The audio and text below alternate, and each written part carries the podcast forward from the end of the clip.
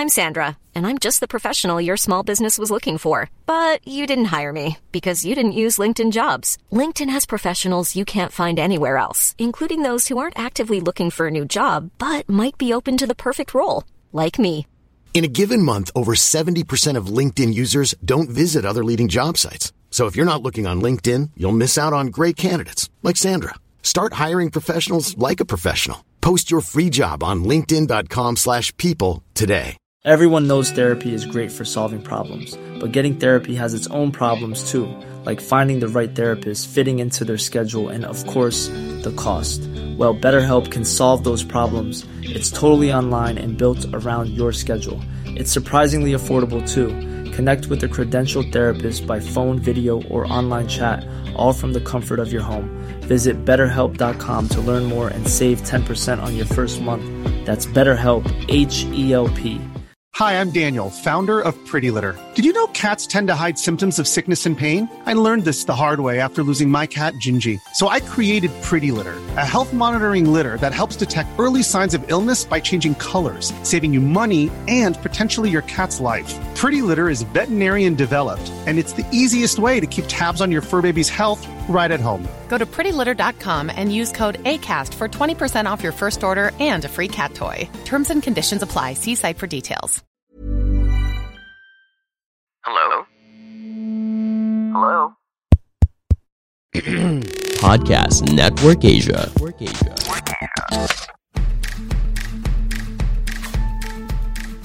Huwag tayo masyadong pusong mamon or balat sibuyas. Minsan talaga kailangan kapala ng muka. Yes. Ibayan ang loob, di ba? Parang ang panliligaw yan. The more na mabasted ka, the more na masasanay ka sa panliligaw at lalakas na ang loob mo, di ba? Mga immortal, I'm Stanley Chi, your host for the Underpaid Podcast. It's a pro-employee podcast na siguradong relatable sa lahat ng nag-opisina o work from home. So subscribe to Underpaid and enjoy the show. Mga immortal, welcome to the Underpaid Podcast, ang podcast sa pro-employee para sa mga immortal. I'm your host, Stanley Chi. Kasama ko si Madam HR at si Papilex. In this episode, pag-uusapan natin yung mga empleyadong hindi natanggap sa kanilang mga dream job. Kahit na alam nilang para sa kanila yung trabahong yun. Yung hinahanap na requirements nasa kanila. At akala rin nila sila yung next employee dun sa kumpanyang pinapangarap nila. Papi Stanley, kumbaga ano yan, sa panliligaw, busted, no? Yes, hindi lang sa panliligaw may rejection, pati sa paghahanap ng trabaho. At pag-uusapan natin ngayon, paano kayo makaka-move on from your dream company? Ano ba, mag-a-apply ka ba ulit after a few months? Or dadamdamin mo yan? Gagalingan mo yung skills mo? Or ano ba? Ano ba yung best na parang pag gumaling ka at sumikat ka sa field na gusto mong tahakin. Tapos sasabihin mo sa kumpanya, alam mo dati nag-apply ako sa inyo kaya lang hindi nyo ako tinanggap. O, pag-uusapan natin ngayon lahat dyan. Papilex, ako tatanungin kita. Kasi sa freelance world, maraming rejections kang naranasan. Diba? Papasa ka ng proposal. Tapos sasabihin sa'yo, kasi bidding ito eh. Ngayon, etong nangyayari pag bidding. Ito nangyayari ito yung lahat ng nagbid, kung sino yung pinakamababa, pinakita niya dun sa kumpanyang gusto niyang kunin. Ngayon sasabihin dun sa kumpanya, tapatan mo yung presyo ni Papilex kasi sa kanya pinakamababa. Tapos ikaw ang kukunin ko. Papilex. Talagang kumbaga aminin natin sa hindi. Talamak yan eh. Tapos yung tipong talagang yung supplier may contact sa loob. Normal yun. Kumbaga it's either meron siyang porsyento doon or meron silang basta nililigawan para sila yung ma-awardan ng bid. Well, kung gano'n na hayaan mo lang, move on ka, wag kang magpapa. Move on ka agad, gano'n. Oo, kasi negosyo yan eh. Kumbaga, money yan eh. So, hindi mo pwedeng patulogin yung pera kasi nga, magugutom ka. Kung magpapa-apekto ka dun sa isang bagay na hindi mo nakuha, di maghanap ka ulit ng kumbaga, hindi naman lahat. Oo, hindi naman lahat sila eh. Hindi naman lahat kanila eh. Parang ganun. So, kumbaga, naging kultura na ng kahit sino yan. Kasi kahit hindi lang naman sa Pilipinas na nangyayari, kahit sa ibang bansa. Kumbaga ano yan, kumbaga, ano, parang sabihin na nating trend. Parang pre-selected na. O, itong tatlong kumpanya paglalabanin natin. Mm. So, yung naiwang pito, ano lang, formality lang para masabi natin na nakapit tayo sa iba-ibang kumpanya. You know? Hindi natin nilalahat, Papi, ha? Oo, hindi naman nilalahat. Pero parang, ang sinasabi lang natin, nangyayari. Oo, nangyayari yan, talamak yan. Hindi lang sa Pilipinas, pati sa ibang bansa. Yes. Lalo na kung hindi private. Yan, diba? Totoo yan. Talamak yan, di ba? So, madam, ang HR ba may say sa ganyan? How do you award projects na, kunyari, may nag-apply na, naghanap ka ng 5 assistant hinahanap mo, nag-apply 10. Ngayon, yung mga may-ari, yung manager, sinabi, madam, yung 2 dyang slot, baka pwedeng ibigay mo na sa akin kasi may nakikiusap sa akin na, pakilala ko, humingi ng tulong. Ganyan. O, 3 na lang ang hahanapin mo. Tapos the other, manager, sinabi, madam, yung anak ko kasi walang trabaho. Or yung kaibigan ng anak ko na kapitbahay namin. Kailangan tulungan eh. Oo. Pwedeng yung isang slot ng game sa akin. Nangyayari ba? Alam mo yung, as in madami actually, mga nagre-refer. Pero ang lagi naming sinasabi, para lang fair. Oo. Kahit referral yan, they will have to go through the process. Mm-hmm. Kung ilan yung interview nung ibang nag-apply, ganoon din karaming interview nila. So, there's still a chance of them not passing. Para patas. Tsaka, ang purpose nga ng interview is to filter din, di ba? So, what if kasi yung referral? Sige, sabihin natin kamag-anak or kapitbahay or hindi ko alam, basta kailangan ng trabaho. Tapos, hindi naman pala pasado. Alam mo yun, yung qualifications pala hindi naman swak. Sila rin yung mahihirapan. Baka sabihin, ano ba itong pinasok ko? Hindi ko pala alam. Or parang mas mahirap pala than I expected, di ba? So, lahat mahihirapan. Uulit na naman ang hiring. Mag-resign pa yung tao. So, ako, as in, I would accept referrals. I'll be happy to accept referrals. Pero, they would have to go through the same process. Sa ibang kumpanya, sa mga iba, meron na ba yung parang formality lang? Alam mo na kung sino kukunin mo? Meron sigurong iba, oo, may ganun sa ibang company. Oo, na parang, minsan nga hindi dumadaan sa HR, pinapasok na lang nila. Kasi nga, kilala, may connections. That happens, it's normal. Happens. Oo, normal naman yun. Especially kapag nagmamadali. Yung mga companies na medyo bago-bago, tapos kailangan ng mga tao, kanya-kanyang hatak yan. Yung mga executives, mga CEO, yung mga COO, kanya-kanyang hatak ng tao yan. Kasi trusted naman nila. Pero ang maganda kasi doon, hindi nila pwedeng ibalik sa amin. Hindi nila pwedeng sabihin na, ano ba yan, Faye? Ano ba naman tong mga binigay mong tao sa amin? Hindi naman okay. Kasi hindi naman dumaan sa amin. Diba? So, ang purpose namin is to filter. Make sure na yung mga nai-interview nila, pasok dun sa qualifications. Ngayon, if they just hired them, kasi kailangan, urgent, kapag nagka-problema, we'll help them, pero hindi nila pwedeng isisi sa amin. Okay. Still thinking of what career is best for you? My name is Pat Soyo. Check out my podcast where we answer questions and debunk job descriptions by interviewing professionals so we can put an end to our career search. This is Job Defined. Available on wherever you listen to your podcast. Powered by Podcast Network Asia.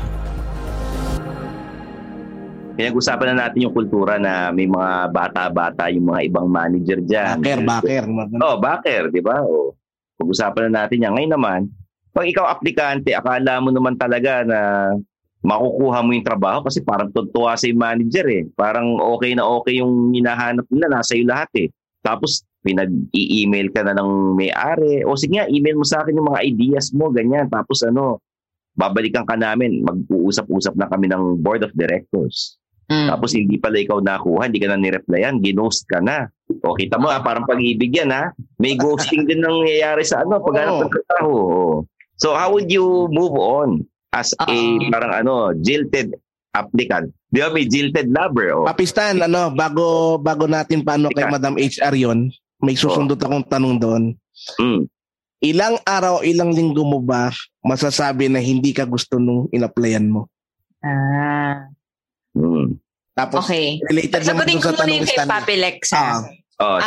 Depende sa company kasi may mga companies na nakakalimutan mag-send ng rejection letters. Mm-hmm. Pero if yung company is polite enough to let you know na hindi ka pumasa, they should have given you that siguro mga 2-3 days after the interview. Oh. Pag hindi ka binalikan, wala na yun. Especially kapag urgent yung posisyon, they tell you na parang urgent to, kailangan na namin. Tapos 2 weeks na hindi ka pa binabalikan, wala na yun. Okay. So, umaga, parang kalimutan mo na. Oo. Ginose ka na talaga ng tuluyan. Oo. Tapos, para maka-move on, siguro even before ka mag-expect, no? To help you move on faster, huwag kang masyadong invested. Huwag ka munang mag-focus na parang, ay, shucks, in-interview ako for this position. Malapit na akong maging ganito sa company nila. Huwag mong i-assume. Kasi ang ending, kapag ginawa mo yun, you might end up neglecting your current job. Baka kasi mapabayaan mo yung trabaho mo, yung existing mong trabaho, mahihirapan ka talaga mag-move on. Diba? Some companies, depende sa position, takes months, as in buwan, bago sila mag-decide. So kung yung mga buwan na yun, hindi ka makapag-focus kasi excited ka dun sa bagong trabaho na pinag-interviewhan mo, baka lalo kang mahirapan dun sa work mo. Lalo kang mahirapan mag-move on. Sabihin mo, ano ba yan? Hindi ako tinanggap. Napabayaan ko na yung trabaho ko, diba? So it's easier to move on if you keep your focus on your current job. Another way for you to be able to move on is to ask the HR or the managers who interviewed you. Okay? You can ask them, okay, anong nangyari? Meron ba kayong nakuwang iba? Or meron bang mataas ba masyado yung asking salary ko? I'm willing to negotiate. Ask for feedback. Sabihin mo, did I say anything that didn't match your expectations or your qualifications? Ganon. Para meron ka ring pointers. Next time you find or another company, for example, reaches out to you for the same role, alam mo na yung mistakes, alam mo na yung kailangan mong i-improve. Tama. Okay.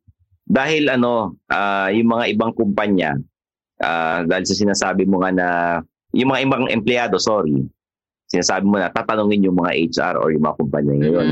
Yung mga response ba nila usually generic? Ako okay, TY. Hindi lang naman Hindi lang naman ikaw yung magtatanong, marami kayo magtatanong. Oo. Pero alam mo, hindi siya generic. Alam mo bakit? Kasi bihira yung tatanong. Bihira yung bumabalik sa akin asking, Faye, bakit hindi ako pumasa? It's very rare. So when someone asks me that, ine-effortan ko talaga yung reply. As in, sinasabi ko na parang, kasi yung qualifications namin, kailangan may X number of experience muna in management. Medyo kinulang lang ng konti. Or I can tell him na parang, when you told us kasi na, when you told us na hindi mo hilig yung ganitong klase ng project, medyo na-off si manager kasi ganun yung hinahanap niya. Alam mo yun, e-effortan ko talaga when someone asks me. You're looking for keywords then pag may ini-interview kayo. Oo. Pero kasi may nakakalusot at nakakalusot alam mo naman, di ba? So, minsan we ask feedback from the managers who interviewed them last or yung feedback naman mismo pag may nagtanong. So ako, I encourage people to ask. May mga, usually nakikita ko yan sa mga foreign interviews ko. Halimbawa, mga taga-Singapore, mga na-interview ko from Singapore, Europe, India. Yan, they would ask me. Mga Pinoy kasi wala, dead ma. Pag nagsend ako ng reject letter, hindi na rin ako binabalikan. Thank you lang. Ganun, minsan. Okay. So, isa pang tip dito is huwag dapat umasa. Kunyari nag-apply ka, akala mo matatanggap ka. Minsan huwag masyadong umasa. Kasi kahit na gustong-gusto ka ng isang kumpanya, minsan hindi pa rin magiging kayo.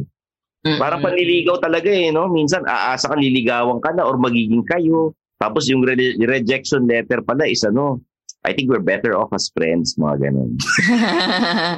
Saka ito ba isa, Papi? Hindi porket gusto ka, hindi magugustuhan yung iba. Oo. Kasi malay mo, marami kayong... Hindi mas magustuhan yung iba Or ang opening, siguro, 2 lang. Siguro lima kayong nag-apply. Ngayon, mas mabilis ba mag-move on from a rejection sa trabaho, madam? Than heartbreak? Oo. Ano mas madaling move on? Parang mas madali yung sa trabaho kasi maraming options. Pero, syempre, alam mo yung mga career-oriented immortals natin dyan, masakit yun ah. As in, lalo na kapag in-effortan mo na, ang dami mo ng mga pinagpapasang exam, ganyan, tapos biglang i-reject ka lang, diba? What's more advisable? Pero, mas madaling mag-move on sa trabaho kasi isipin mo na lang marami naman dyan. Madam, what's more advisable? You apply from within, yung kilala ka na ng kumpanya or yung talagang outsider ka na hindi ka kakilala? Actually, either way, it will boil down to the interview naman eh. Pero siguro, mas maganda lang na may kilala ka kasi it will get you quicker access. Kasi minsan, sa dami ng, sa tambak ng nag-a-apply, pwede nilang ibida na, oh, eto, kilala ko to. So, yun yung advantage mo. Pero nasa interview pa rin talaga siya. Hi there, I'm Coach Laika Maravilla. Whether you're looking for a new opportunity, a new position, or a promotion, I'm here to help you land your dream job. Let me walk you through what you need to do before, during, and after your next job interview in the Get Hired podcast. Listen, learn, and get hired now. Okay, Papilex. Yes. For you, mukhang masanay ka dahil nga sa freelance world, eh, talagang talamak yan eh. Hindi naman lahat ng project na pupunta sa'yo. How do you move on? Kasi sabi mo, di pag hindi ka natanggap, di hanap ka ng iba. Oo, at kung baka based on may experience, lalo na pag halimbawa, siyempre, nakikita mo na yung, kung baka, ang tawag ko sa yung sa mga, yung price ko ba, yung price range ko, yung, yung offer ko is menu, di ba? Parang menu. Rates mo. Oo, yung rates ko, papakita ko na. Okay, sige, kukontakin na lang kita after. Yung kukontakin na kita after nun, hindi ko inaasahan yun. Hindi ako yun yung senyales. Oh, so kumbaga, yun yung senyales na nire-reject ka na. Kasi sa freelancer, once na ikaw talaga gusto niyan, magda-down na yan on the spot. At talagang decidido na. O sige, may date na ako. Kasi, dalawang klase yun eh. Yung nagka-canvas at saka yung decidido na ikaw ang kukunin. Okay. Madam, paano pa yung mga senyales na hindi ka gusto ng isang employer? Kahit na sabihin mo, pakiramdam mo, ikaw na yung magiging next employee. Ano pa yung mga signs na ayaw sa'yo? Oo. So one, sa interview pa lang, kapag sobrang bilis, alam mo yung feeling mo, ano ba yan? Parang yun lang yung tinanong niya sa'kin, hindi niya inalam kung ano pa yung ginagawa ko. Yung parang instead of like an hour interview, naging 15 minutes lang, ganyan. Tapos sinabihan ka na agad na, okay, we'll just call you. Yon, sign na yon. Pag sinabi, okay, we'll just call you, ganon. Mm-mm. Okay. Actually, kapag maikli yung interview, feeling mo hindi sila nag-effort to go in-depth into your experience, to your skills, hindi ka na siya tinanong. Yun, sign na yun. Another sign, I would say, is yun nga, if hindi ka nila pinalikan, take the hint. Hindi ka naman, yun nga, meron talagang kasing mga HR na nakakalimutan ng mag-send ng reject letter. Sa dami ng inaasikaso. So, you can follow up if you want. Pwede naman. That shows persistence. Malay mo, bigla ka nilang balikan. Pero kapag talagang wala na, hindi talaga nila binigyan ng update, that's it. You would know, similar to ligaw, similar to yan, yung sabi ni Papilex kanina, magda-down payment agad. You would know eh. Kapag tinanong ka nila agad kung kailan ka pwedeng mag-start, kapag tinanong ka nila agad kung anong mga expectations mo on salaries and stuff, that's a sign that they like you. Yes, oo. For some managers even, yung mga nakatrabaho kong hiring managers na sobrang excited kapag nakakausap sila ng candidate na gustong-gusto nila, they even, as in, tell them on the spot na, ikaw na, as in, kukunin na kita. Pero, I'm not saying it happens all the time na pag hindi kayo sinabihan ng ganun, reject na agad. Hindi naman. Pero, you know, mafe-feel mo eh. Mafe-feel mo kapag in-interview ka and they like you or not. So, yun. You can ask, again, like sabi ko nga, I appreciate people asking me questions where it went wrong. Similarly, kung di ka pa nare-reject, they can also ask, anong update? So, pasok pa po ba ako? Ganyan. Pwede naman yun. Alam mo, may mga ibang dyan, ibang kumpanya kasi, nag-email ka na't lahat, hindi ka na lang nire-replyan or papaasahin ka. Sasabihin sa'yo na, may meeting pa kami ng board of directors eh. Tapos babalitaan ka na namin. Hanggang sa umabot na ng ilang buwan. Wala na, nag-ghost ka na. Alam mo, tip ko lang din sa mga nag-a-apply ha. Kung ganun yung tratos nila sa candidate, feeling ko it's meant for them not to work for that company din. Kasi just imagine how they treat their employees, diba? Kung ikaw candidate ka pa lang, ganyan ka nalang paasahin. Paano pa kaya pag empleyado ka na? Diba? Tsaka, alam mo yun, syempre dapat naiisip nila na yung impression mo sa kanila can be spread. You can tell friends na, uy, huwag na kayo mag-apply dito kasi hindi na ako binalikan. Diba? So, kung ganong klaseng company yung ina-applyan mo na hindi man lang nag-effort to make things, alam mo yun, organized and polished down to like sending reject letters, baka hindi yun meant to be. Baka mukha lang maganda yung trabaho, mukha lang siyang dream job, pero hindi talaga. Actually, mas gusto ko pa nga yung dediretsoy na lang ako na, sorry, hindi ka namin yung nakikita. Oo. So, gusto ko pa yung ganun. Tapos sasabihin sa akin yung dahilan kasi eto yung kulang sa'yo. Para at least alam mo kung ano yung i-improvein mo. Yes. Gawin mo sa susunod. Yeah. Pero totoo kasi na hindi talaga lahat kaya yun eh. Kami nga nauutusan pa kami minsan ng mga managers na parang, uy, Faye, kayo na lang mag-reject dito ha. Okay. Kayo na lang magsabing ganyan. Bakit sa mga HR, pati HR minsan ang go-ghost eh. Bakit ganun? Bakit tayo may ugali na ganun?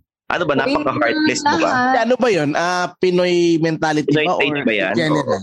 Hindi naman lahat, pero baka busy lang. Kami ako ang sistema namin, we do it in batches.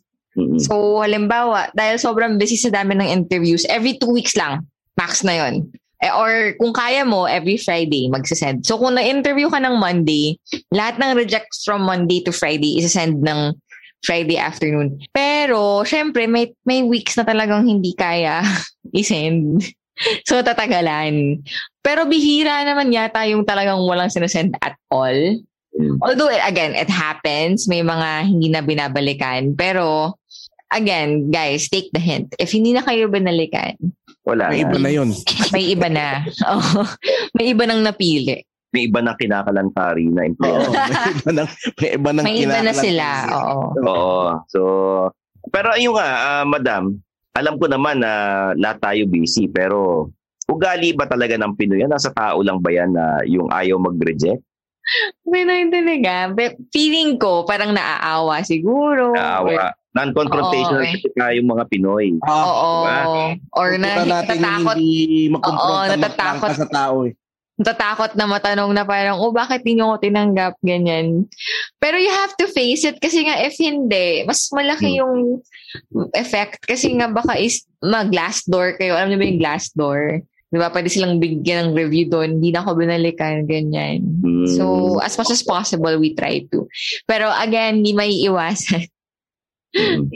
Busy lang. Siguro pwede rin may consider na sa dami ng ginagawa ng HR, hindi niya nauna or hindi. Oo, pero hindi naman siguro yung intentionally hindi binabalikan. Meron ka bang naging aplikante, Madam HR, na yung parang nakita mo sa ibang kumpanya tapos parang, madam, naalala niyo pa ba ako? Tapos superstar siya dun sa kumpanyang yon.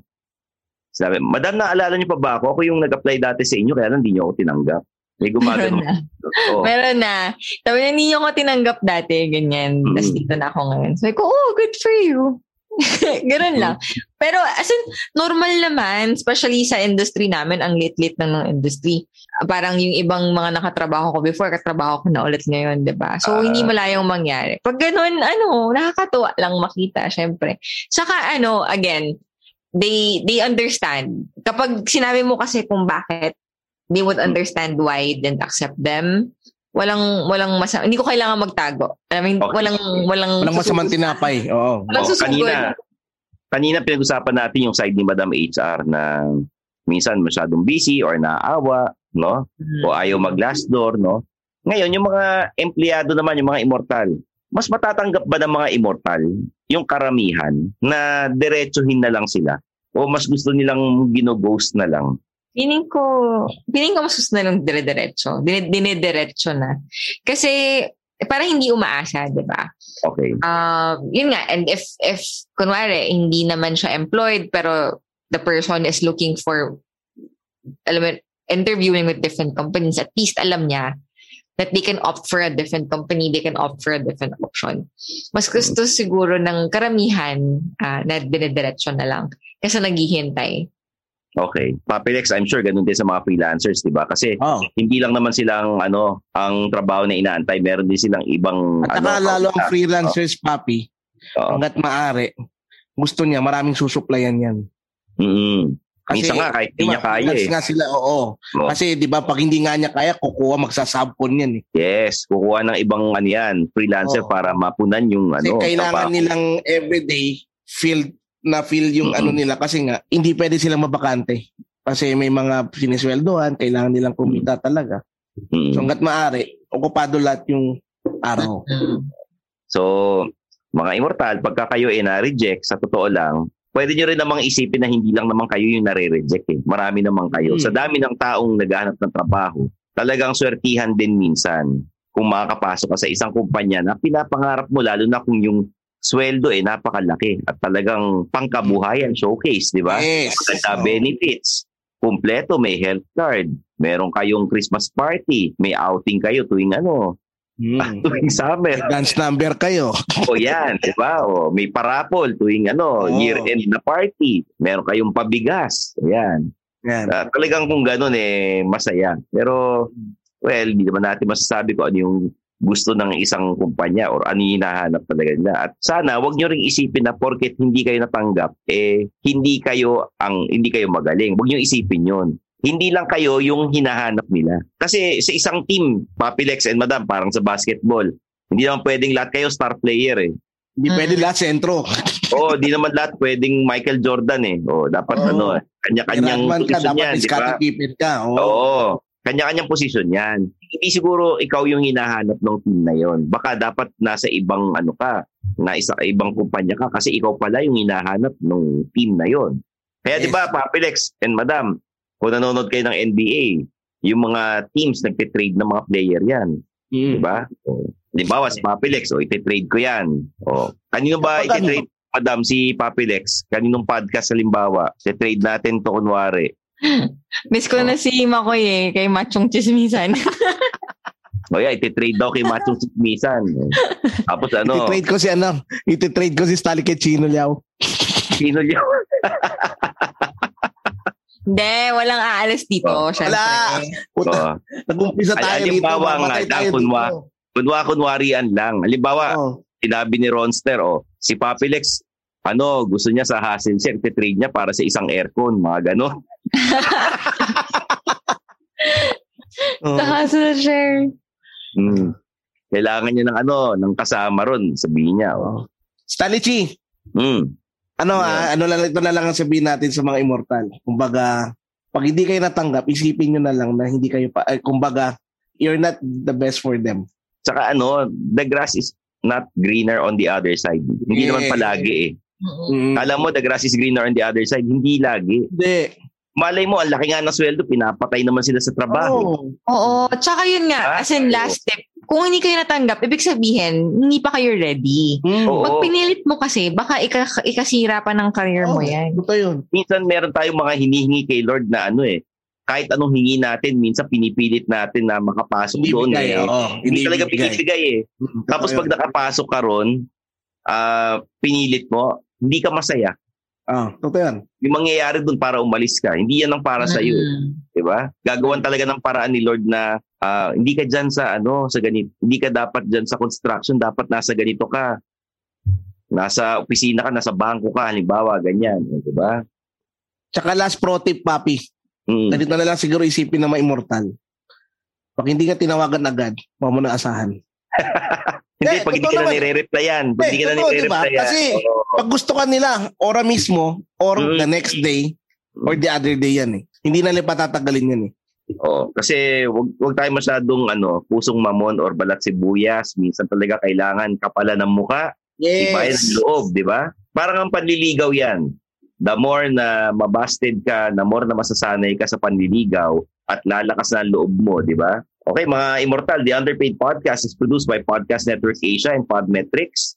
We have episodes every Mondays and Thursdays. Tapos, meron po kaming Facebook at Instagram. I-follow nyo po kami ron. At kung meron kayong mga katanungan sa aming mga personal social media accounts, we'll try our best to answer it dahil ito na ang segment namin na Dear Underpaid.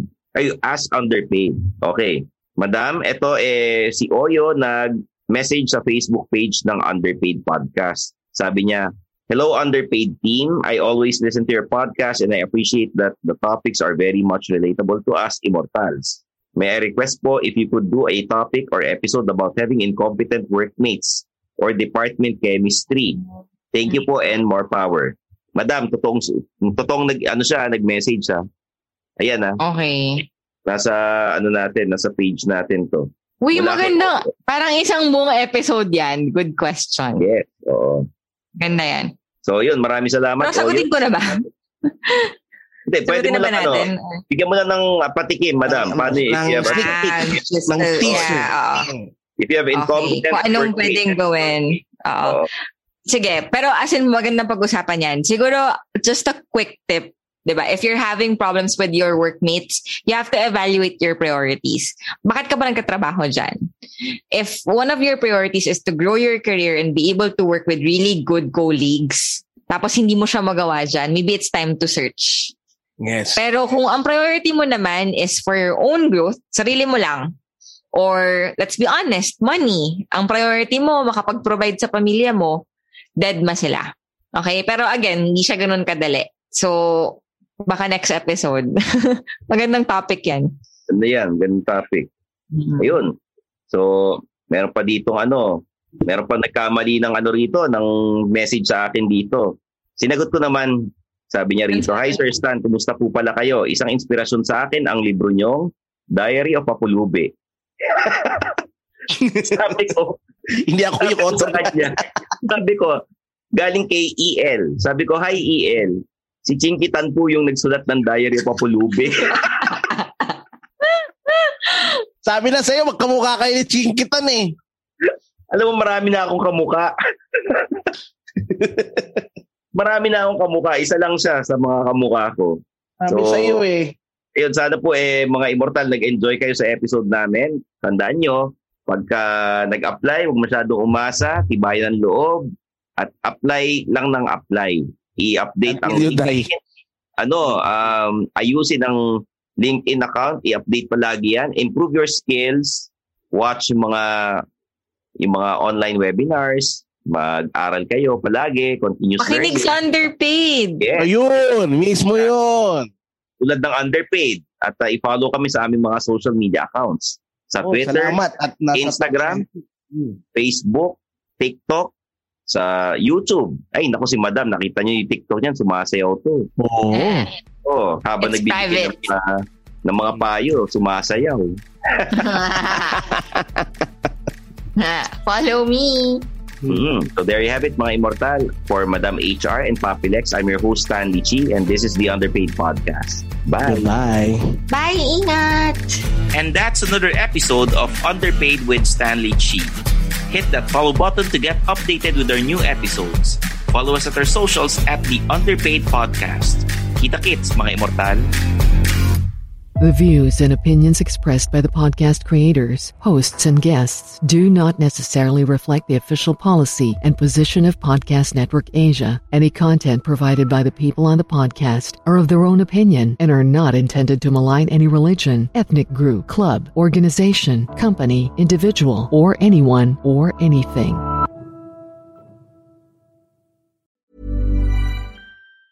Mom deserves the best, and there's no better place to shop for Mother's Day than Whole Foods Market. They're your destination for unbeatable savings. From premium gifts to show-stopping flowers and irresistible desserts, start by saving 33% with Prime on all body care and candles. Then get a 15-stem bunch of tulips for just $9.99 each with Prime. Round out Mom's menu with festive rosé, irresistible berry chantilly cake, and more special treats. Come celebrate Mother's Day at Whole Foods Market.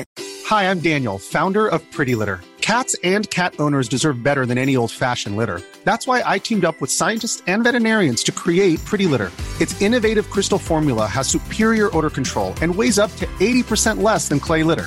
Pretty Litter even monitors health by changing colors to help detect early signs of potential illness. It's the world's smartest kitty litter. Go to prettylitter.com and use code ACAST for 20% off your first order and a free cat toy. Terms and conditions apply. See site for details.